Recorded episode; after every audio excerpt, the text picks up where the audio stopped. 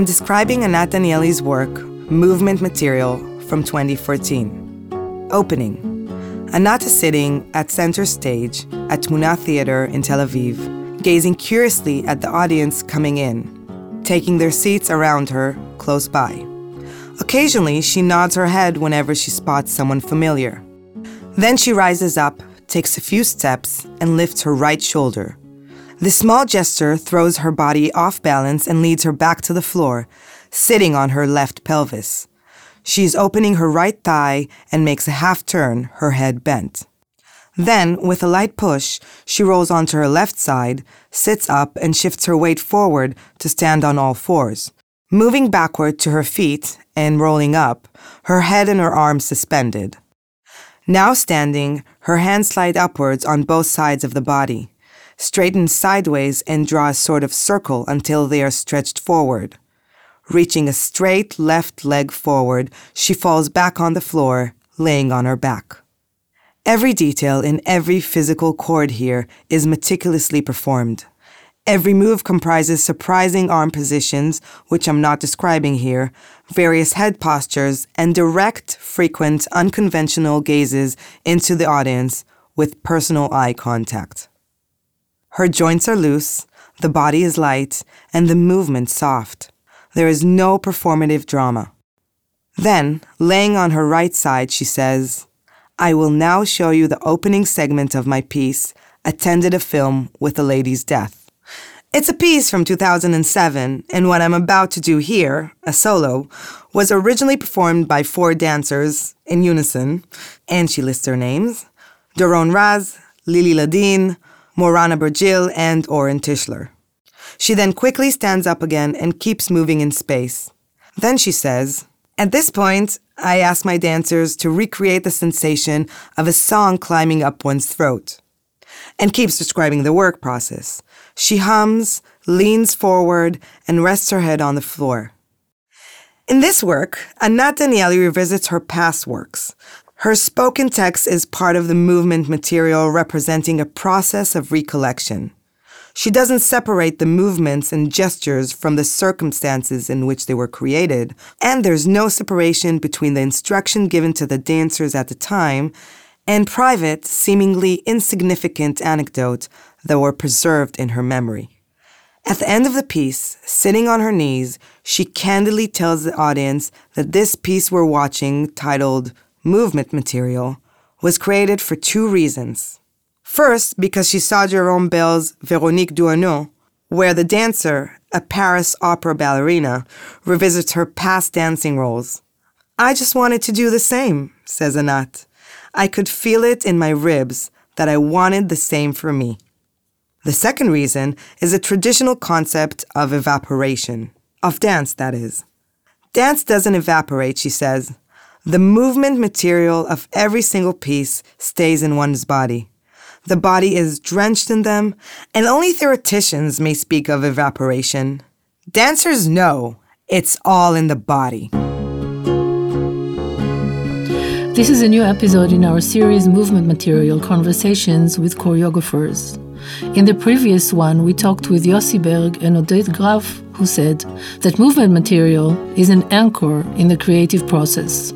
Today we are talking with Anat Danieli who said, Movement material? I think it's love.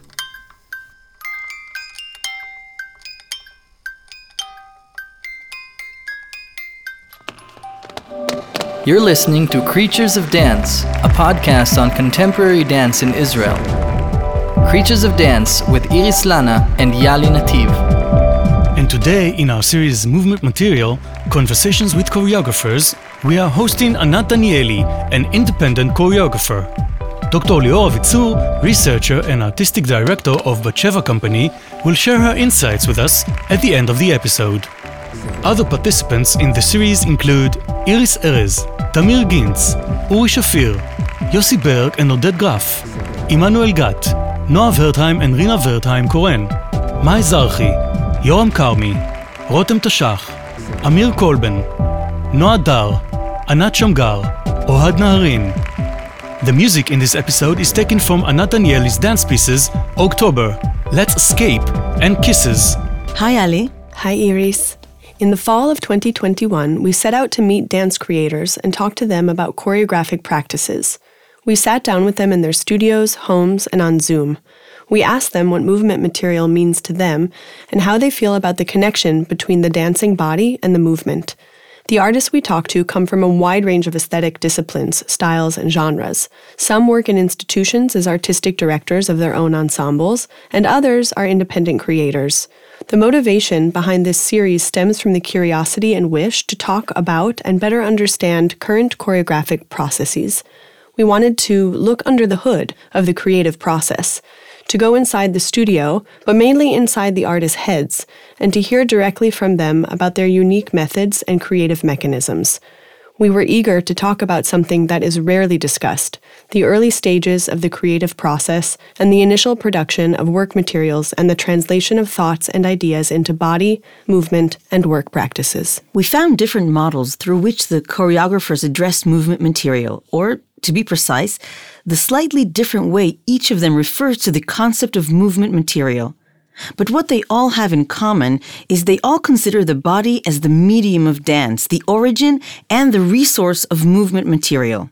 Moreover, they all mention the dancers and the dancers' bodies, saying that the encounter with the dancers' bodies is key to the production of movement material.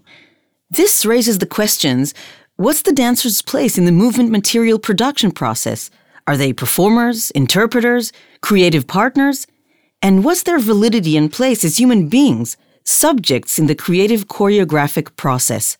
These questions inevitably lead us to wonder about the power dynamic between creators and dancers, hierarchy and authority throughout the work process. They also point us in the direction of another issue performance, or, in other words, what happens when the movement material meets the bodies of the dancers performing it? And what is the significance of this encounter during the choreographic process? Did we mention looking under the hood?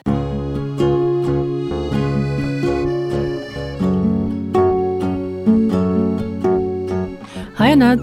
Good morning. It's great to have you here. Hi. We're talking about movement material today. And we'd like to ask you what does it mean to you? Movement material. I think it's love, a huge love. Uh, I remember talking to you uh, on the phone and saying, wow, it's an addiction.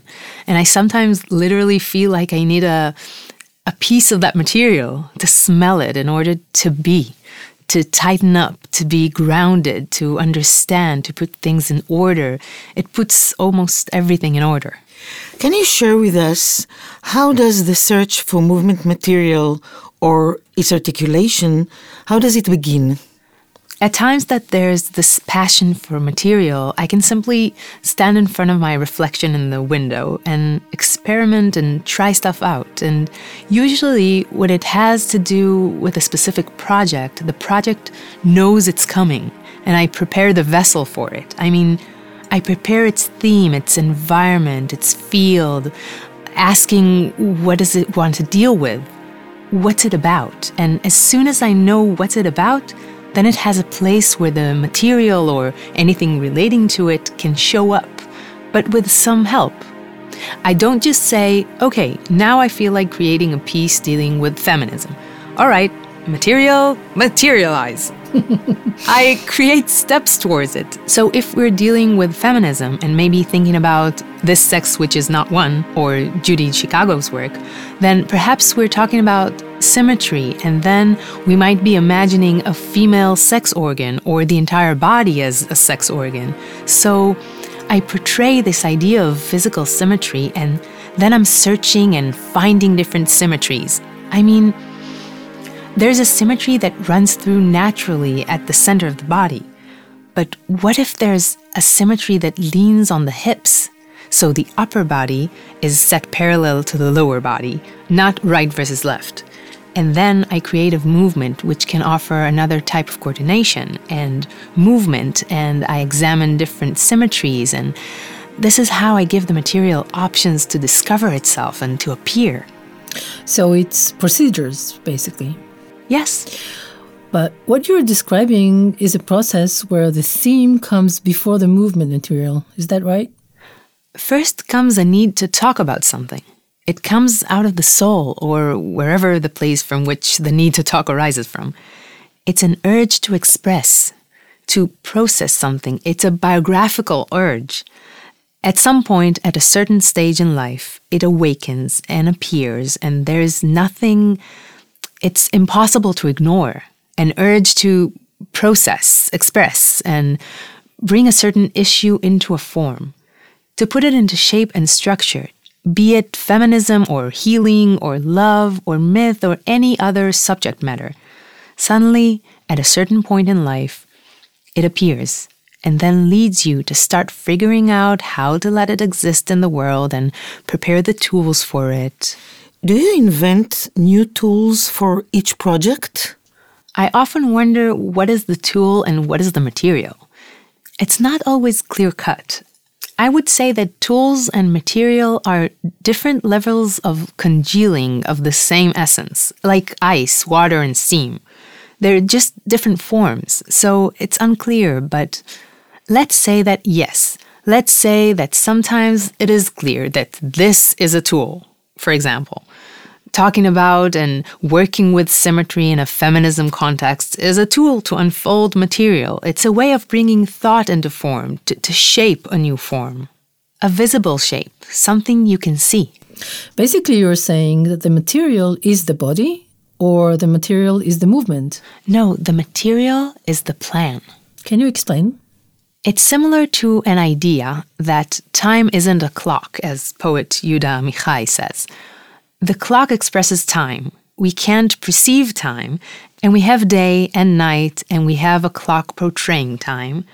And in the same poem, Amichai writes that bodies aren't love, they express love, but they themselves are not love. So it's similar. The body expresses material, but this material, this plan, these shapes and moves are something way bigger. I don't know what they are. I have no idea. But is it thoughts, ideas, concepts? Is it a way of knowing something? No, no. This stuff does not come from an intellectual sphere. It's more from the Jung Yang regions, from the, I don't want to say the subconscious. Where, where do ideas come from? Where? From the air. so the material is the air? No, even the air is not air. That's the point I'm trying to make. Mm. It reminds me of the images from my piece October.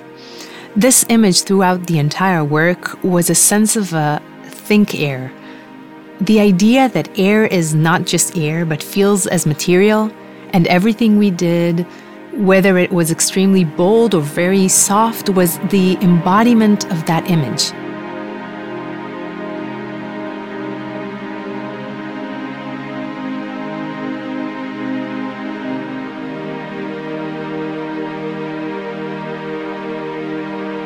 Let's try to understand what ultimately happens. Or what's the process? What do you mean by what ultimately happens? Well, eventually there is a piece, a choreography, right? it's true. It's a matter of identification or exploration. I prefer to think that the work already exists. I'm not inventing it and I don't own it.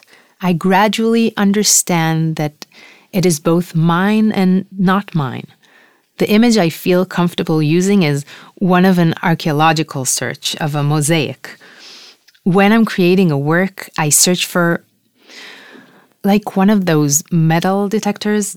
Where is it, more or less? And I know the region it comes from and the theme, so I start digging and clearing away, and then it starts revealing itself. And eventually, at the end of the process, the performance is the final act of the discovery, as water you spill to reveal the colors of the mosaic. It's bright colors, it shows up and shines. It's a process of discovery. When you find something, you know, oh, that's good, this is it. We're on the right path. There was a moment in the process of uh, Anna Vegana where I suggested to Omer that we joined hands and legs and hold on and work like that in symmetry, creating this image of a giant vagina. We knew we were onto something here. We were both fascinated and very pleased, super happy. We said, This is hilarious. it is accurate. We were in that mood for hours, you know, right away when it's right. And then you continue pulling it out as a string of handkerchiefs, longer and longer and longer and longer, and then some more and more and more because it feels right. And there's more to come. Yeah, you can just feel it, like anything else you feel, right or wrong or maybe about. You get a sense that, yes, this is it. It's a matter of how to express what you feel this thing expresses what wishes to be expressed. You see it, it's visible, it's obvious, you can read it.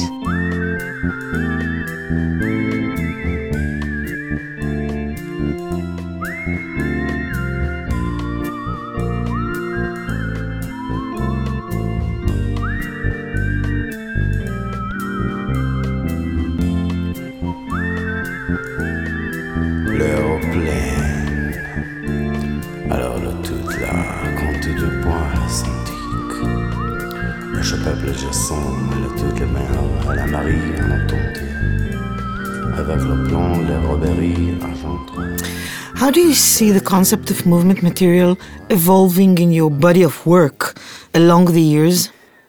I look back at my body of work and see two periods of time. The first is what I call phase one, when I had an ensemble and I worked with dancers. We were creating movement material that I supposedly identified. I find it and, and teach it to them. The dancers used to give feedback, comments, or suggestions, and we created a dialogue. But there was a definite hierarchy in the structure and a definite leader, me. But yet, it felt as if the leader was not necessarily above the others, and we were all operating on the same level. Another method was working on material that emerged from improvisation, or what we used to call the dancer's material, which arises from one's connection to their own body, their physical, emotional, and spiritual bodies, creating the materials they ultimately express. And then we molded these materials together, collaboratively. However, in phase two of my work, which came after a five year break, which I call the fasting period, I no longer work with an ensemble. Now I'm in the work. Yet there are still parts in the process where the material emerges from connected, touching bodies of my partners. And regarding the body, and this might go back to your question about connection between the material and body, I can think of the material as an outfit that I'm asking someone else to wear, possibly. For example, our unexplained passion, Yael Venezia, Rotem Tashach, and myself, to go back to movement material. We just did it last December for Room Dance Festival, when we actually revisited a chapter from my work October that was created in 1996. I revisited that piece again when I made the piece titled Movement Material, in which I went back to my old movement materials and made a statement against the idea of ephemerality. I claim that movement material can't be ephemeral. It is just in a different state. The materials exist and nothing evaporates. And how theoreticians can claim such a weird notion that movement materials disappear.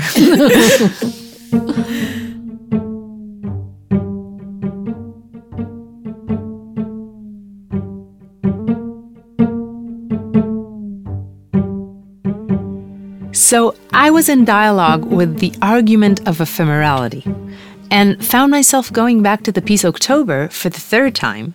And every time it narrowed down to a certain point in the piece, to a chapter called Edward. And I offered Yael Venezia and Rotem Tashach to perform it with me, and they were thrilled. This was during COVID 19, and we have a lot of material from Zoom videos of us discussing it, hours and hours of discussions. And let's get real, it's mostly Yael and Rotem discussing all sorts of philosophical ideas. We then met in the studio, learning and reenacting the materials, and even considered adding some more material to it or do some manipulations, maybe. But we ended up performing it as it originally was pure a three minute chapter, then a two minute chapter. We performed them six times in a row, every time in a different combination of duets, and as a trio. Exactly as it was. Precisely. We even repeated the arguments we had back then concerning the counts, whether it was 3 2, 3 or 3 2, and if it's here or there. And that's when it all came back to me, and we did it, and it was an incredible experience. Later, when I watched videos of sacred dancing, and also in a few of Noa Eshkol's works, I realized what the material in unison gives us. And I understood the freedom it has. The material gives freedom to different bodies to move together, and it enables one to let go of one's own story. And that's when the overrated individualism can relax and heal. I mean, you take a step back from it, and for a moment, you're in yourself. The bones, the body, you're in a non story situation and you become the material. And then I realized that in the hyper precise movement material unison, you see each and every one. Every one comes out because we all have the same background. So, in this collective form, in some way, our individualities come across very clearly because you can see that each of us has a different body. And zoom in like a lineup, it's like a real lineup, and you can truly identify the players in the play. And then came that extra step, and the relativity of things became clear to me that you can't say that one thing is this and another is another. There may be fascist elements. It's not the unison that's fascist. If there is an element of fascism there, it's what you feel when you see or perform it, not the vessel. Because that vessel can be the softest, most cradling and enveloping with different materials. If I look at Noa Eshkol's dance, it seems to me like, I don't know, soft as a cloud. I feel like the dancers are in heaven performing such a text. It feels like heavenly experience to me.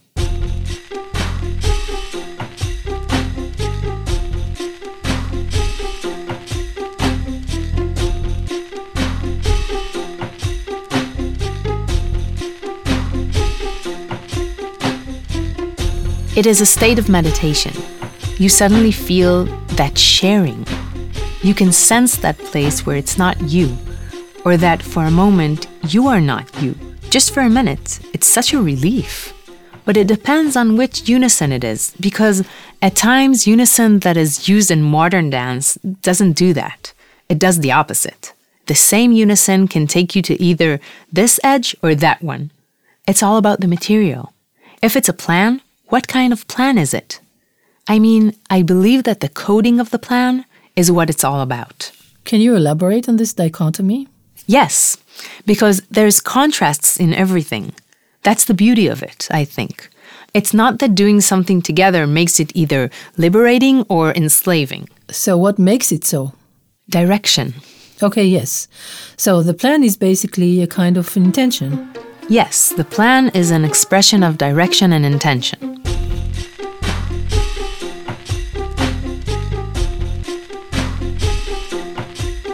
What would a dancer need in terms of skills in order to perform your pieces to the full extent of the word, to thoroughly understand what to do?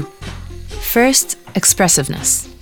I'm looking for a body that is not possessed, free of preconceptions, that is not preoccupied by what it's supposed to look like. It's also a matter of personal connection. I need that personal connection. I've always had a friendly relationship with my dancers, but during my phase two, it became much deeper. Also, in terms of body skills, I'm looking for people who have loose joints, which I believe has to do directly with personal expression. I now know that it's about how a personality manifests itself through loose joints because this is how my movement works. But when I work with other people, I always get this feedback oh, I need to loosen my joints to do that. It's sort of a physical expression of a certain quality. Is there any significance to a certain body shape, its appearance? Not really.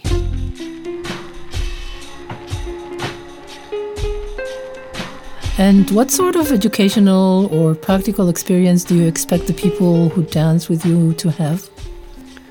I think we must have some common ground for a discourse dialogue. It is important that we will be able to talk, understand each other. Like with Omer in And Now the Body. What we're basically doing there is therapy. As it turns out, I started talking about this triangle performance, intimacy, therapy. I thought, yeah, we're exploring some sort of a triangle, when in fact, it soon became clear that I was giving myself a therapy treatment. Now, every work is therapeutic. Well, it's a healing process, not a therapy session. Over the years, I also discovered biographically that even when I was a little girl, it had something to do with my mother's illness. I wasn't even dancing yet, but I drew a pair of ballet shoes on a greeting card. I somehow had made that connection between movement and healing, and I only arrived at practicing it years later. But there's something much more committed that gives itself over in this last piece in saying, Listen, people, I'm in therapy. Join me. I'm in a healing process and we're doing this together. So, how can I do that with a person? I mean, I'm doing it with Omer. We're also physically intimate, not in a sexual way. We're inside each other's bodies in the way that usually occurs with dancers who allow themselves to go there in the studio. It's also one of the things we talk about how we can let that intimacy out, how we can advocate it. The mere fact that we're giving it space, that we're showing it, to advocate it to people and say, this also exists. It is an option. It's got to come from a place that's very, very, very, very private and safe. Thank you, Anat. It's been a pleasure. Thank you, Anat. Thank you for having me.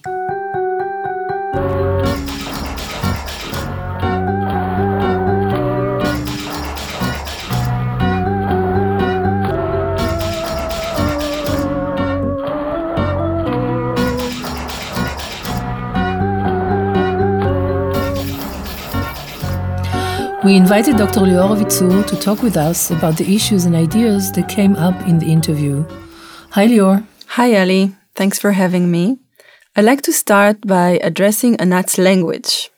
I love the way she captures in her words the inherent evasiveness of movement material, the subject of your discussion series. It's almost as if she's using some sort of an abstract sacred language that is extremely cautious, but at the same time celebrates both the medium and its singularity. Anat raises so many significant issues, but I like to focus on a few of them that called my attention more than others, all related to the issue of the existence of a dance work and its means. Hmm, interesting. I'm afraid this will take us to some abstract subjects and terminologies that we don't usually find in everyday discourse on dance, and I like to address them one by one. Yes.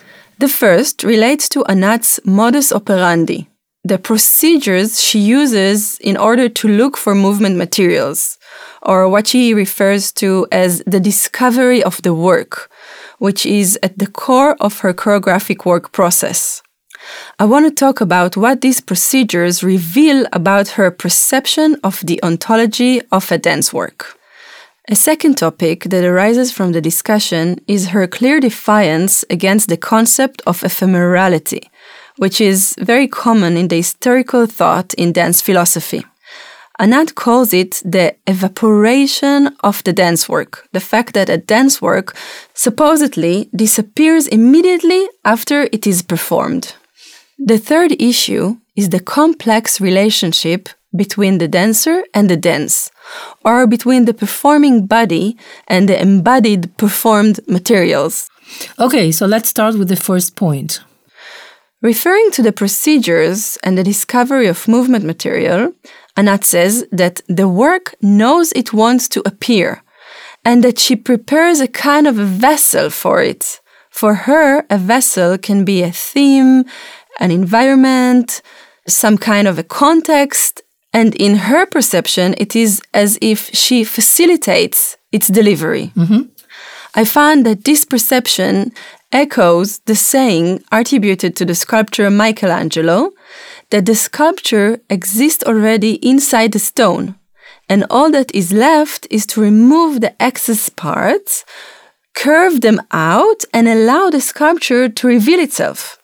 This perception of previous existence of a work which is there prior to the concreteness of the performed dance materials sheds light on the way Anat attributes her dance works with existence that is independent and separated from its actual execution. Mm. This leads me to the second issue the ephemerality of a dance work and its ontology, and to Anat's counter-perception insisting on a continuous, ongoing existence of a dance work. What she sees, in fact, as an eternal existence that never ceases to be, even during times when the work isn't performed. Mm-hmm. Anat worked with this notion as the theme and subject matter of her 2014 piece, Movement Material. She explains that in the work she revisited movement materials from her previous choreographies, and by that she establishes an opposition to the traditional claim that dance evaporates. She also complains that only academics can come up with such a weird notion that movement material evaporates.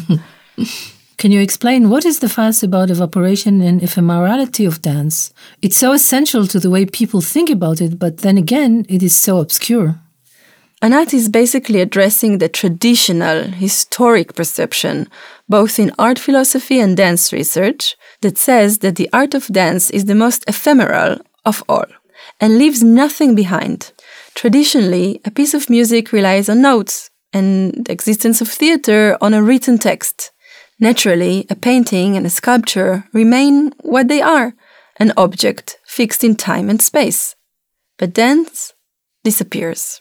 We won't go into the reasons that led to this perception, but it's important to understand that this dominant approach has entered the minds and self perception of dance artists. Yes. Moreover, it's been translated into some melancholic ethos, soaked with an eternal mourning on, on what we've lost. Oh, cruel fate. That is one sad pessimistic approach. Absolutely. a passive, victimized ethos of the dance world. Yeah.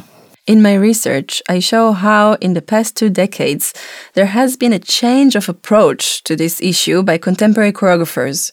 And Anat, with her work Movement Material, is a perfect example of such an attempt to shake off that tradition of misery and loss and to challenge the ephemeral perception by literally declaring her motivation at the beginning of the performance. She turns to the audience and says, Hello, good evening. I'm going to challenge ephemerality. yeah. And moves on to demonstrate materials from previous works while describing which piece they're taking from and who originally performed them. She also displays old still photos, reads reviews aloud, and does all sorts of other things that in fact lead to a certain play with time. We may refer to it as blurring of the temporal difference between event and object. She transforms texts and images into a live event, cementing the physical movement materials into kind of objects. She's like wearing them on her body as if she had pulled them out of some old storage room of movements. At the end of the piece, she makes a dramatic statement. She tells the audience, That's it, I'm done for today, but I ask that you don't applaud me. And then she ends out pens and papers and asks, Write down what you were going to clap about. Here we can see once again how she plays with the fluidity between object and event by asking for the transformation of the act of applause into a text written with ink on paper. Yeah. Another thing is that by this final procedure, she eliminates the conventional ritual that separates performance and everyday life. It's over, applause, moving on, let's go to the nearest cafe and have a drink. Yeah. So, from what you have said so far, I understand that Anat leaves the stage with the notion that the work does not really disappears, right? Exactly. hmm Okay. So, what about the third issue, the complex relationship between the dancers and the performed material? Okay. There is a known saying, how can you tell the dancer from the dance? It's a question asked by Yeats in his often quoted poem Among School Children. I suppose that some of the people you have spoken with in this series have used this question because it represents this inseparable emblem of the unity of the dancer and the dance.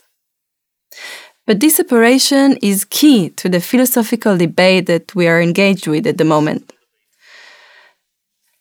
But this, but this separation is the key, but this separation is key to the philosophical debate that we are engaged with now.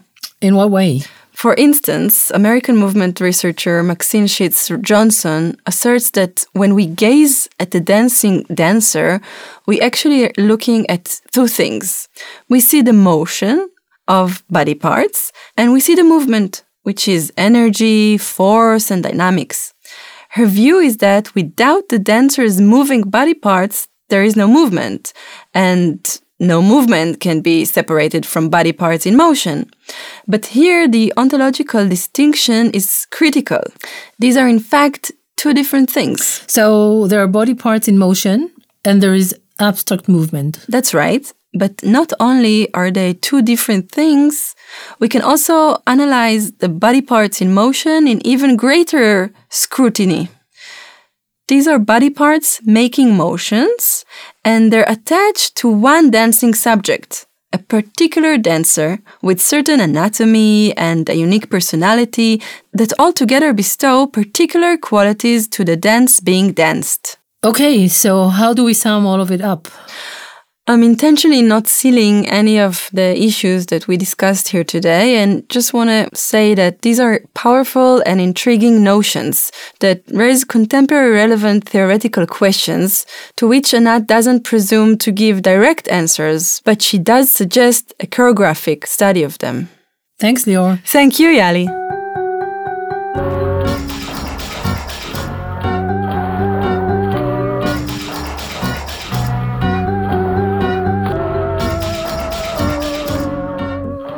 Our thanks to Anat Danieli and Lior Avizoor. Thanks also to Zohar Zaltz from Eshel Studios for the editing and narration, and to Ido Kainan and Omer Senesh from Podcastico. Iris Lana is a dance researcher and lecturer at the Dance Academy and Seminar Kibbutzim College. She headed the Batsheva Archive Foundation Project and the Field of Dance in the National Library's Digital Preservation Project. Yali Nativ is a teacher and researcher of dance in sociological and anthropological contexts. She is a senior lecturer at ASA, the Academic College of Society and the Arts. She writes about art education, sociology of the body, movement and performance, and dance in Israeli society. Her current research deals with aging professional dancers. Yali is head of the Israeli Choreographers Association. We invite you to visit the Creatures of Dance website, where you'll find photographs, clips, and links to the pieces that we discussed in this episode, as well as previous episodes of the podcast that you can listen to. This podcast is part of the Tights Dance and Thought discourse platform. The production of the podcast was made in collaboration with the Ministry of Foreign Affairs Cultural Diplomacy Department. We thank Ido Feder, the Israeli Choreographers Organization, and the Ministry of Culture and Sports. The Hebrew version of this episode was recorded in the winter of 2022. The English version was recorded in the spring of 2023 and is partially narrated by professional narrators with Ayala Shiftan in the role of Anat Danieli and Amanda Sarudi in the description. This episode's music was composed for Anat Danieli's works 1996's October, composed and performed by Ivri Lieder, 2003's Let's Escape, composed and performed by Issa Schulman. Rosa song from the 1994 work Kisses, composed and performed by Ivri Lieder.